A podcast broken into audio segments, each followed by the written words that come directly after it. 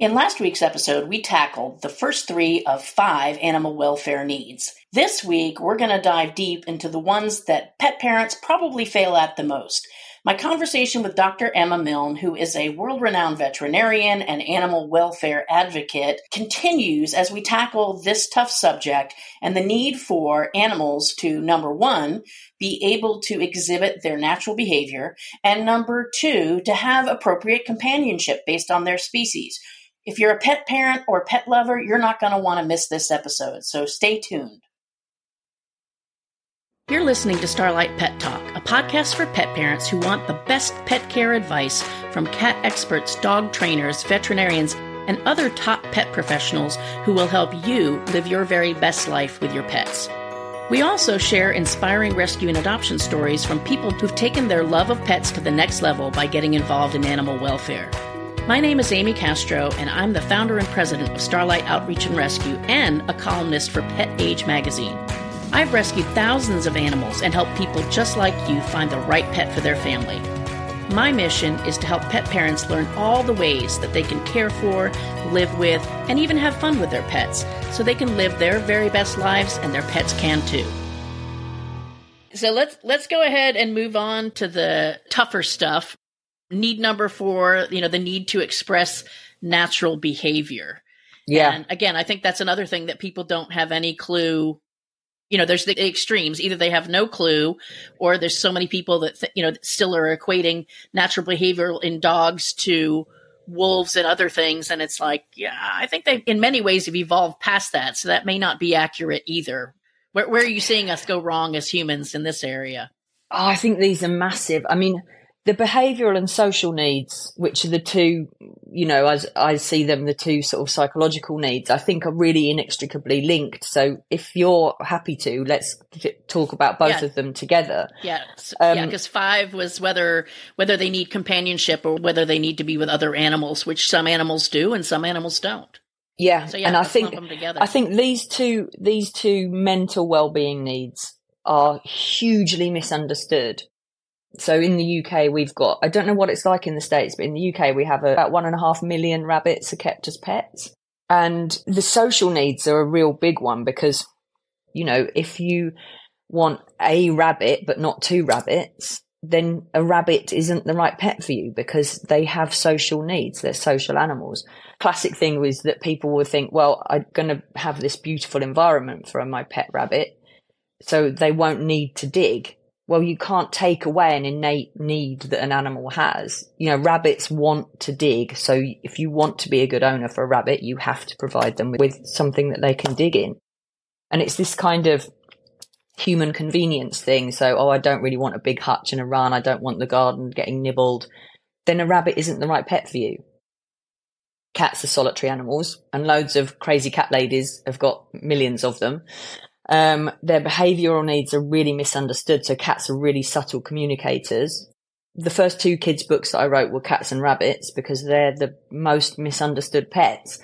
Um, and it's really difficult to get their behavioral and social needs right. You know, um, so we already talked about declawing. You know, a normal cat behavior that they need to exhibit is clawing, is it's conditioning for their claws, it's scent marking, it's this massive behavioral need.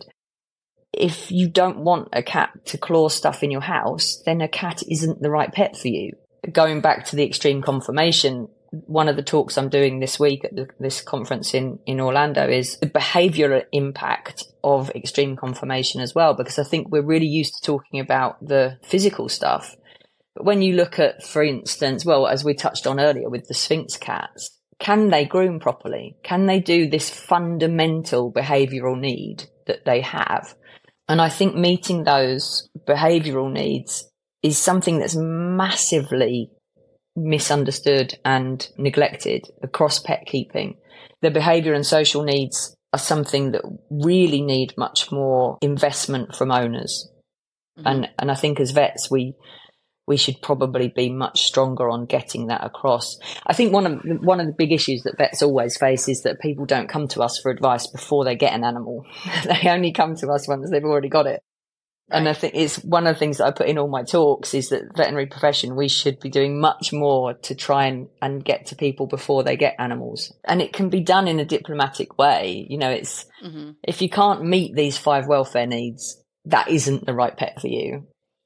Yeah. Well, and I think, you know, for our veterinarians, because I do a lot of training and consulting in my business life with, uh, with veterinarians is it's a struggle to try, you know, you're trying to keep your, your client happy. You're trying to keep their business. You know, you're trying to do, you know, what's the best thing for the animal that now that they've already got. And it's really difficult. And I, I find this in rescue too. It's really difficult to say you've made a mistake and you mm. need to, you need to make a change. You know, you've gotten the wrong pet. So yeah they're kind of between a rock and a hard place to a certain degree.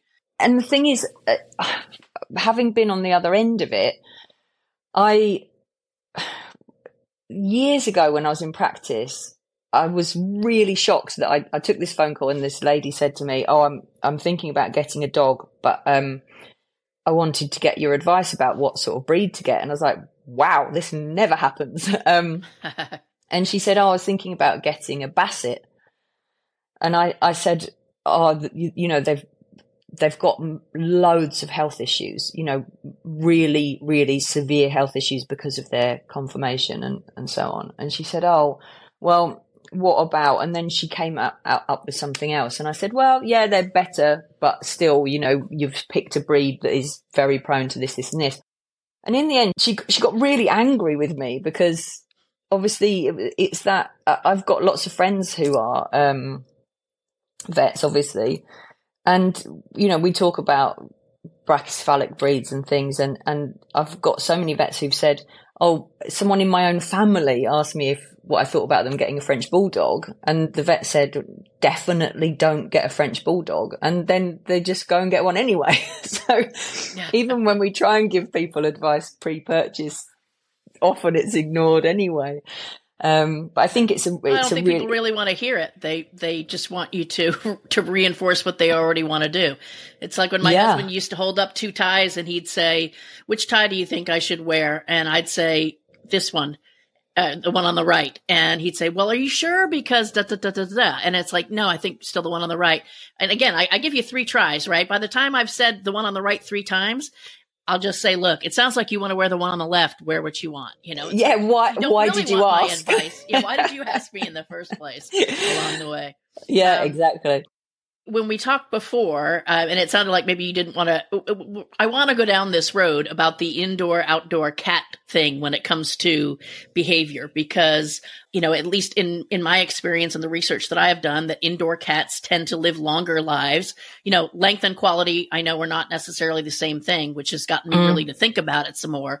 But in many communities in the United States, it's not even legal to have an outdoor free roaming cat but people yeah. do it. You know, it's like nobody does anything about it until your neighbors get fed up, they trap it, and it ends up at, at animal control. I, I'm kind of breaking two of the two of the needs with my own personal cats because they're exclusively indoors, and I've got three of them living together, which you know, you had mentioned that cats are more solitary beings. I'd be lying if I said I don't see the some of the negative aspects of doing what I'm doing. Um, yeah. You know, from the standpoint of, you know, it's like sometimes they seemingly get along and other times they're smacking each other around and then somebody's peeing on the kitchen counter, you know, kind of thing. And it's like, mm.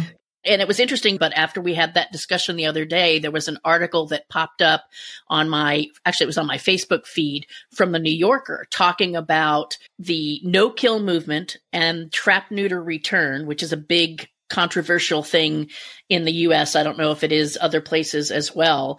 And, you know, the impact of basically saying, okay, we don't want to kill community cats, but we can't bring them indoors because they're feral. So we're trap neutering and returning them. And then they're decimating the bird population, mice, things like that. And it, you know, it had this, the graphic was very interesting as the New Yorker graphics always are. It was a aerial view of a seemingly suburban environment and then these giant God, and they weren't monster faces, but the size of these cats were like Godzilla making their way through the neighborhood kind of thing. Yeah. And it's like, okay, so what's the right answer there? You know, let's, you know, as far as, far as the natural behavior of going outside, let's address yeah. that first.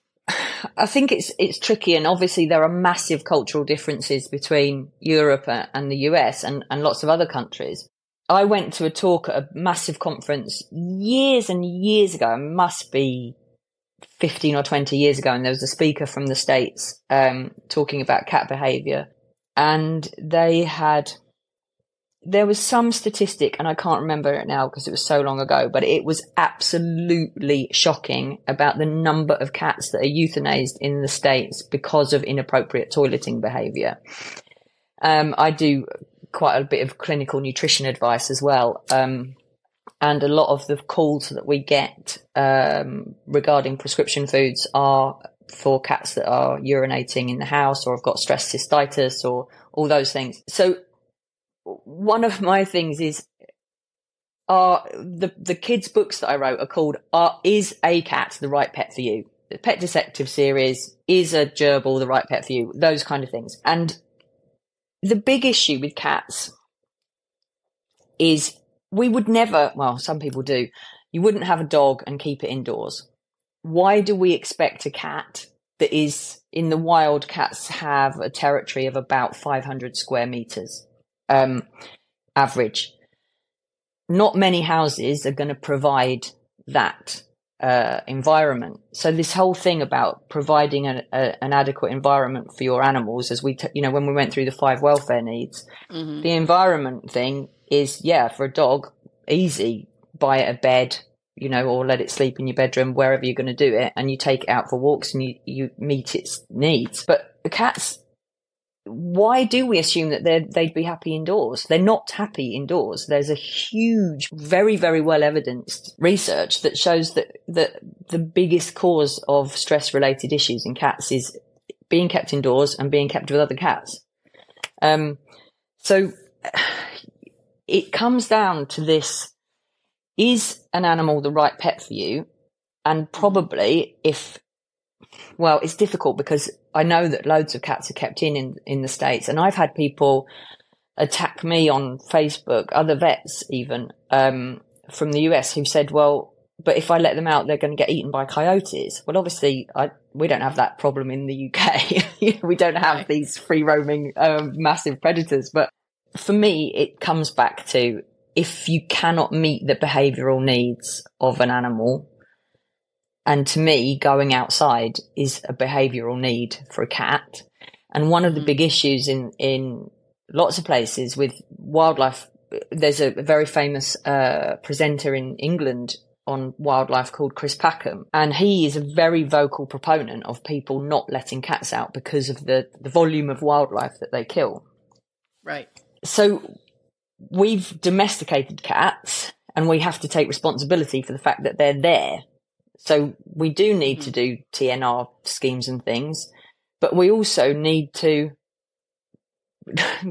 you know, if the same as with the physical illnesses of the pedigree animals, if you want to make animal welfare better, we probably need to have fewer of them and look after them better. And gradually reducing populations is a difficult thing to do.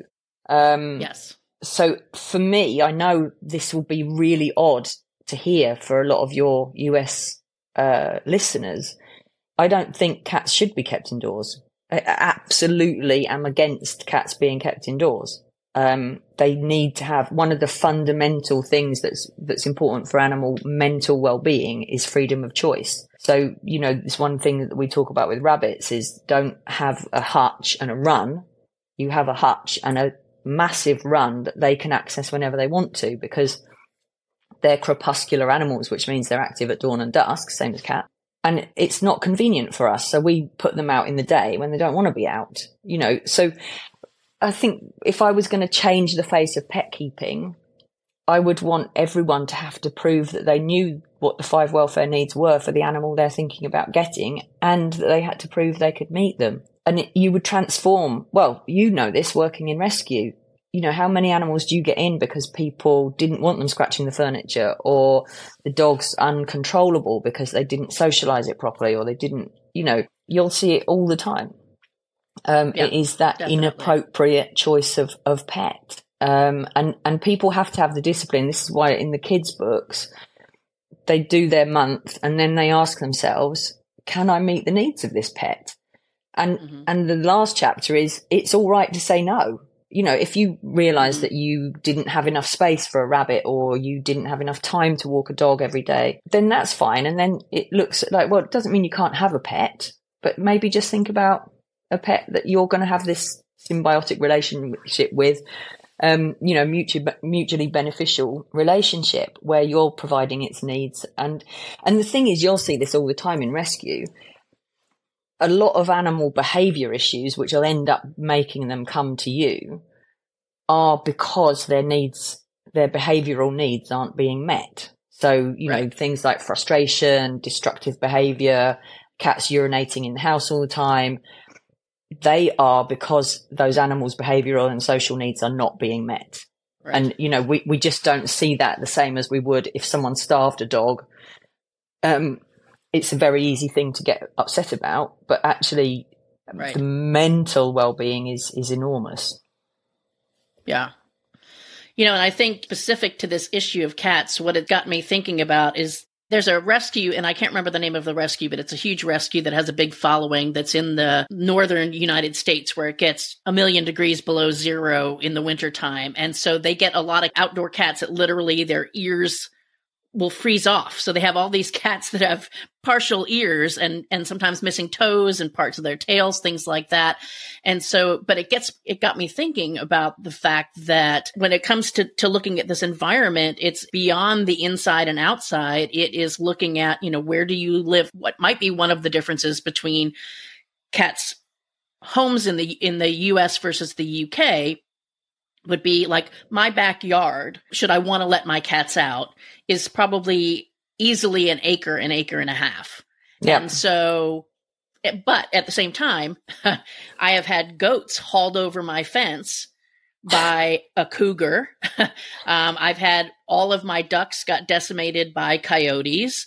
We've got bobcats, and I am outside the fourth largest city in the United States, not too far, about an hour outside of the city could I do something to secure my backyard to give my cats some territory to be outside um, with certain cat proof fencing? Absolutely, I could do that. You know, we, we just adopted out to a lady because we require cats to be indoors unless you have made those accommodations because of the legalities, because of the predators.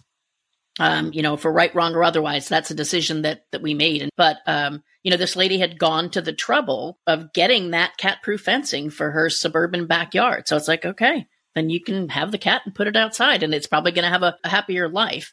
And I think mm. that just kind of goes, goes back to the overall picture that we're talking about is that you know, as you're going through these five needs of pets, is that you, like you said, I mean, you said it and, and I'll say it again is, you know, you really need to look at whether you can provide it. How far are you willing to go to mm provide what that animal's needs? And if it's not, and if you're not willing to even take a basic step like putting up a fence or taking the dog for a walk 30 minutes a day, then you really need to question whether you need a pet you know any kind of pet let alone that particular type of pet. Yeah. And i think people people just need to be more honest with themselves and and maybe not be so selfish. Yeah. But and and that i mean myself included. But we all do it. You know we uh, I think it, it is just it's human nature. We we want something and we don't want someone to tell us we can't have it. Um, And watch I, me. yeah, and I, but the thing is, you know, you, if you take this to the, its natural nth degree, then you get into the someone saying, "Well, what about all the people that have children that they can't look after properly?" And it's like, "Oh, wait, this is yeah," but it, it's true. You know, people make snap decisions. Um, I want this, therefore I will have it. And you know, we live in this sort of one-click culture where people can get whatever they want. And I think, you know, going back to the behavioral and social needs, um, and you can tell me your views on this from the state's point of view, is that we have huge issues now with the welfare of exotic pets. So we've got snakes and geckos and all sorts of things being kept. Things like snakes, minimum enclosure sizes for snakes, they don't have to be able to stretch out. Now, who has decided that a snake should never be able to stretch itself to its full length if it wanted to. Who made that decision? Um, and a lot of the, as we said with rabbits, a lot of this is based on grandfather things that happened before. My husband used to do a lot of exotic work. He's a vet, and um, he would regularly get uh, leopard geckos in with these lesions on their chins because they spend all day running into the side of their vivarium. So that should tell you that those animals are not suitable for captivity. Right. You know, it, it's as simple right. as that. It's, you know, if we don't even understand the basic needs of them, we shouldn't be having them as pets. Um, you know, and things like tortoises that are kept in completely inadequate temperatures and never get to hibernate and lose limbs because they're poorly hibernated. You know, the list goes on. If we can't meet the basic welfare needs of things like cats and dogs that we've kept in captivity forever, why on earth are we adding another thousand species um, that aren't native to where we live? And I, this is one of the big issues with cats in general is that they're not native to most places, but.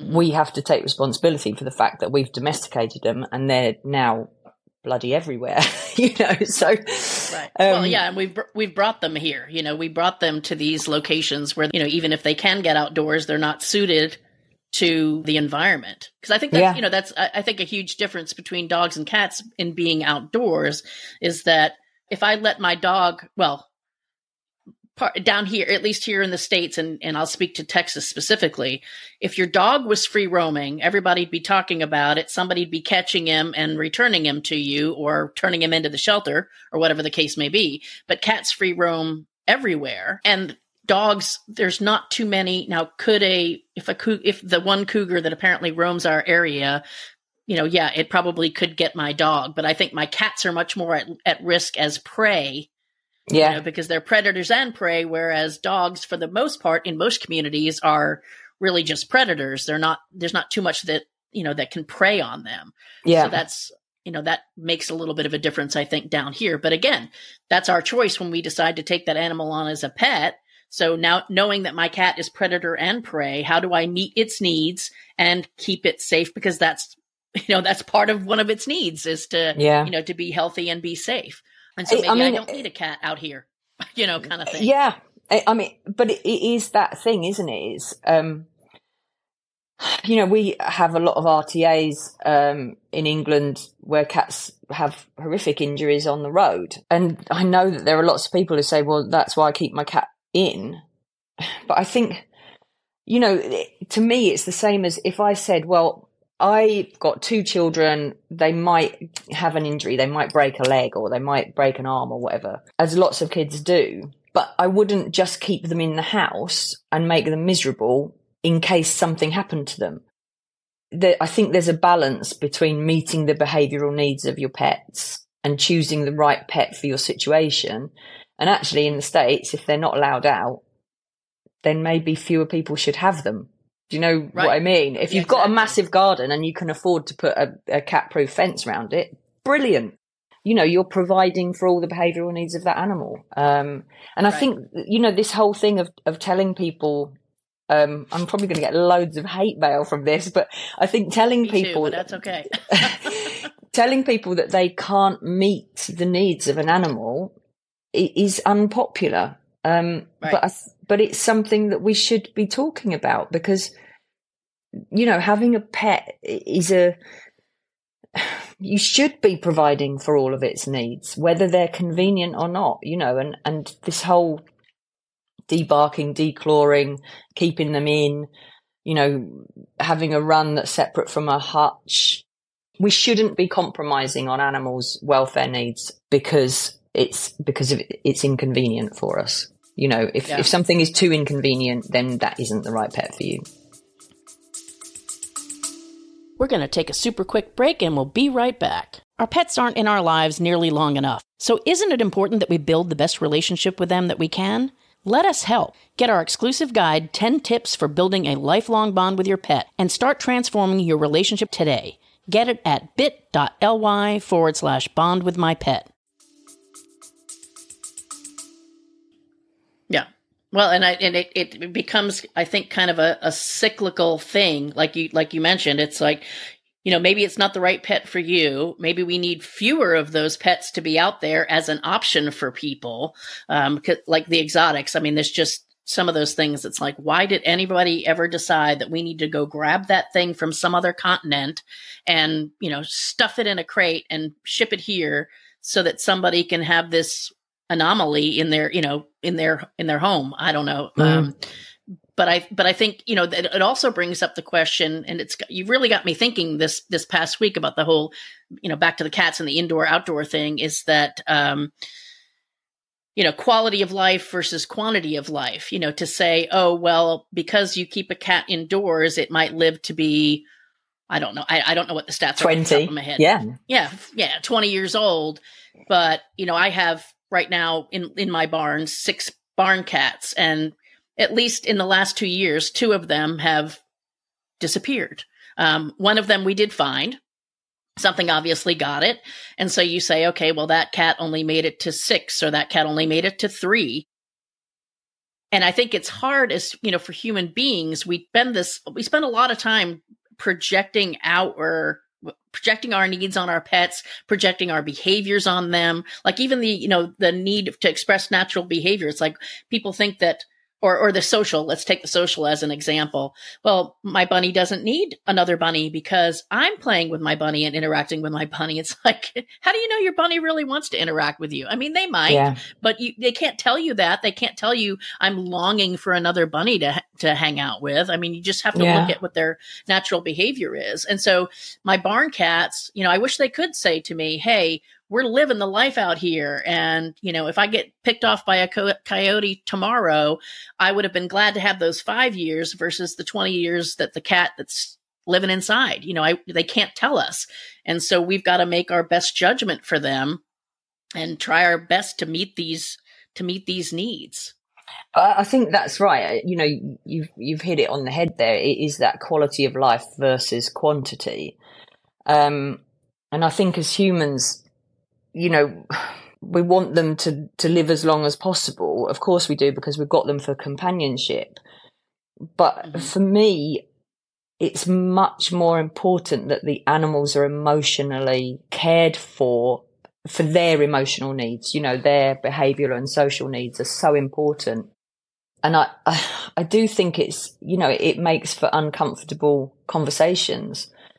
But, you know, as I said with our kids, it, they had to prove to me that they were going to look after the the gerbils, and they looked after them really well. I mean, there were times obviously that I ended up clearing them out, and as as we always do as parents. But you know, I I think it's this the the the fact that people think that they're entitled to have any animal they want without going through that process of am I the right person to have that animal? You know, um, and I think that meeting animals' behavioural and social needs is is hugely lacking actually for a lot of um, animals that are kept as pets.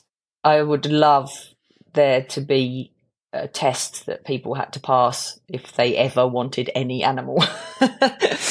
um, so yeah, just you know this this proof of can you meet its needs?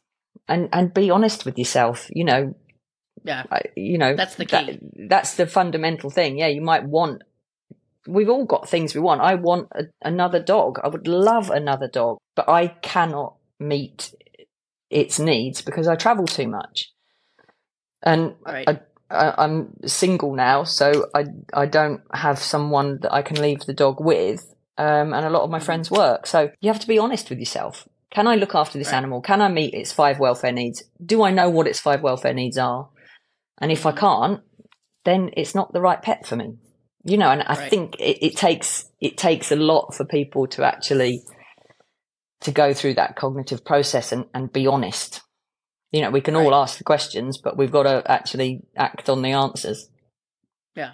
And I think thinking long term too my daughter says I'm a, a, bit of an ageist when it comes to adoptions because I get very concerned when somebody is 18 years old or 80 years old and wants to and it's not necessarily those exact numbers but on either end of the of the adult spectrum um, you know when they say they want to take on a kitten or they want to take on a puppy or whatever the case may be. We've had we've had people uh, show up at adoption events and somebody is you know, seven months pregnant and they've already got two toddlers in tow. And it's like, is now the time for a puppy. I, you know, have you really thought about that? You know, it definitely like, isn't. yeah. I mean, yeah, no, it definitely isn't. You know, have you, have you thought it all the way through? And people, I don't they're like you said they're thinking about the here and now. And i think if we did a better job of thinking it all the way through thinking about these needs and you know maybe making the decision to say no this is not right for me now's not the right time or whatever um, because when we say yes in that spontaneous mode not only are we doing the wrong thing for ourselves and the animal but we're perpetuating the entire issue. If, yeah. if more people said no i'm not going to get a cat because i can't keep it uh, you know i can't allow it to go outdoors then the cat population like you said would would be less over time because there would be no place for the cats to go kind of thing. And so maybe that's what needs to happen. Instead of being part of the problem be part of the longer term solution for mm. but i think that's the thing isn't it? it's overpopulation it, issue. Yeah exactly. And it, it's about people being um, honest with themselves about whether they can meet that you know those animals needs and what the the wider implications are. Um, you know i think as humans we we're not used to denying ourselves stuff. Right. Well and we like to think that we we're going to do the right thing. And it's you know maybe it's not even a matter of am I going to not meet the animal's needs? But is there, you know, if I left that animal where it was, whoever that may be, whether it's with the breeder or at the shelter or at the rescue, is there somebody that's going to come along that's going to meet their needs better? And that's, you know, that's oftentimes when we reject somebody, especially when we have the luxury of having multiple people applying, let's say, for the same animal. It's not that you're not okay. but we feel like this other person has whatever it may be the experience, the like you said, the the property, the uh, environment, the whatever it might be that can do just that much better. And and our responsibility, we feel like, in taking these animals in, is to find that person that to the best of our ability we've identified that can best meet all of that animal's needs and that's you know and at that point then i can sleep at night with yeah. what i've done in letting that animal go out the door yeah and and I mean, working in adoption is, you know, I think that you you've got such you know that's a massive responsibility for anyone, and you know I don't know if you if you have an issue with it there. I'm sure you do because it's human psychology. But we, um, I've been involved with quite a few cases of hoarding. We had this one time that the the practice I was working at took in. I think they had 80, 80 dogs and 20 cats or something all brought came in from one house. And the animals were just appalling you know overgrown nails matted fur abscesses teeth falling out. And the owner genuinely thought that no one else could look after the animals as well as her but was completely overwhelmed by it. And obviously there's a huge spectrum of pet owners and um, lots of people are doing a great job. You know, I don't want to sound really negative about everything. Final thoughts. Anything, any other point that you want to make to kind of wrap things up? I think if, if I could change the world of pet keeping, I think from the breed point of view, obviously we talked, we touched on the, the massive breed suffering from extreme conformation. But if I could change stuff, I would get people to research the live welfare needs of any animal that they were going to take on and do the practice month. You know, I did it for the kids' books, but actually, we should all be asking ourselves whether we can meet those needs and and know what those needs are. Um, and if you can't, be honest with yourself. You know, look at a different pet that you might not have considered. And I would say to people, I'm not saying you can't have breeds. You know, lots of people say to me, Oh, you want to get rid of all the breeds. I don't. I, I wouldn't care. I think mongrels are, are, great. You know, we fell in love with dogs as humans. Why aren't we happy with them as just dogs anymore? But say we've got 300 and something breeds that are recognized by the International Kennel Club. If we took out 30 that have got extreme conformation and suffer because of it, say 30, 40 maybe, you've still got 300 other breeds of dog you can pick. You know, just pick something. Yeah, just pick something that's moderate and healthy. Um, Emma, this has been a, a great conversation. I could probably talk about another hour on this on this subject with you because it's just uh, oh, number one, you've given me a lot of food for thought personally, and and my wheels are already turning and things that I can adjust.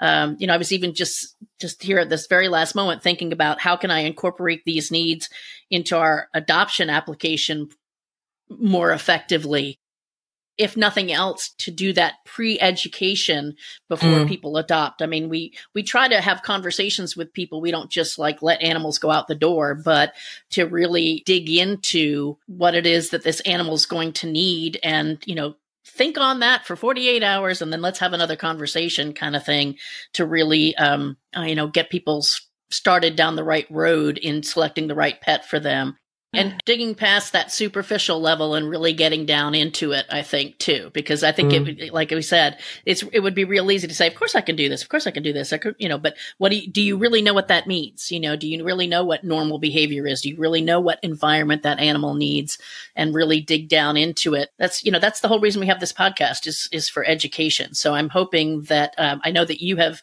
educated me and really opened my eyes to some things and i'm hoping that people who listen to this even if they initially get a little bit angry or feel a little bit accused or maybe you know i think if you are feeling a little defensive when you listen to this there's probably a reason for that. And mm. so take that deep breath think about it for 24 hours and then say is there truth to that? And mm. you know mm. could i maybe have made a different decision? I'm already rethinking my own along the way as far as my future with cats and and how i'm going to manage that.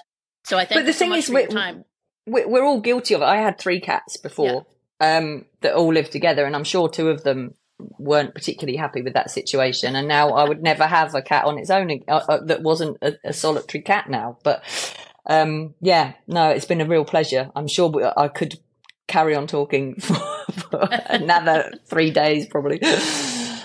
Right. Well, I thank you so much for your time, and I thank everybody uh, for listening to another episode of Starlight Pet Talk.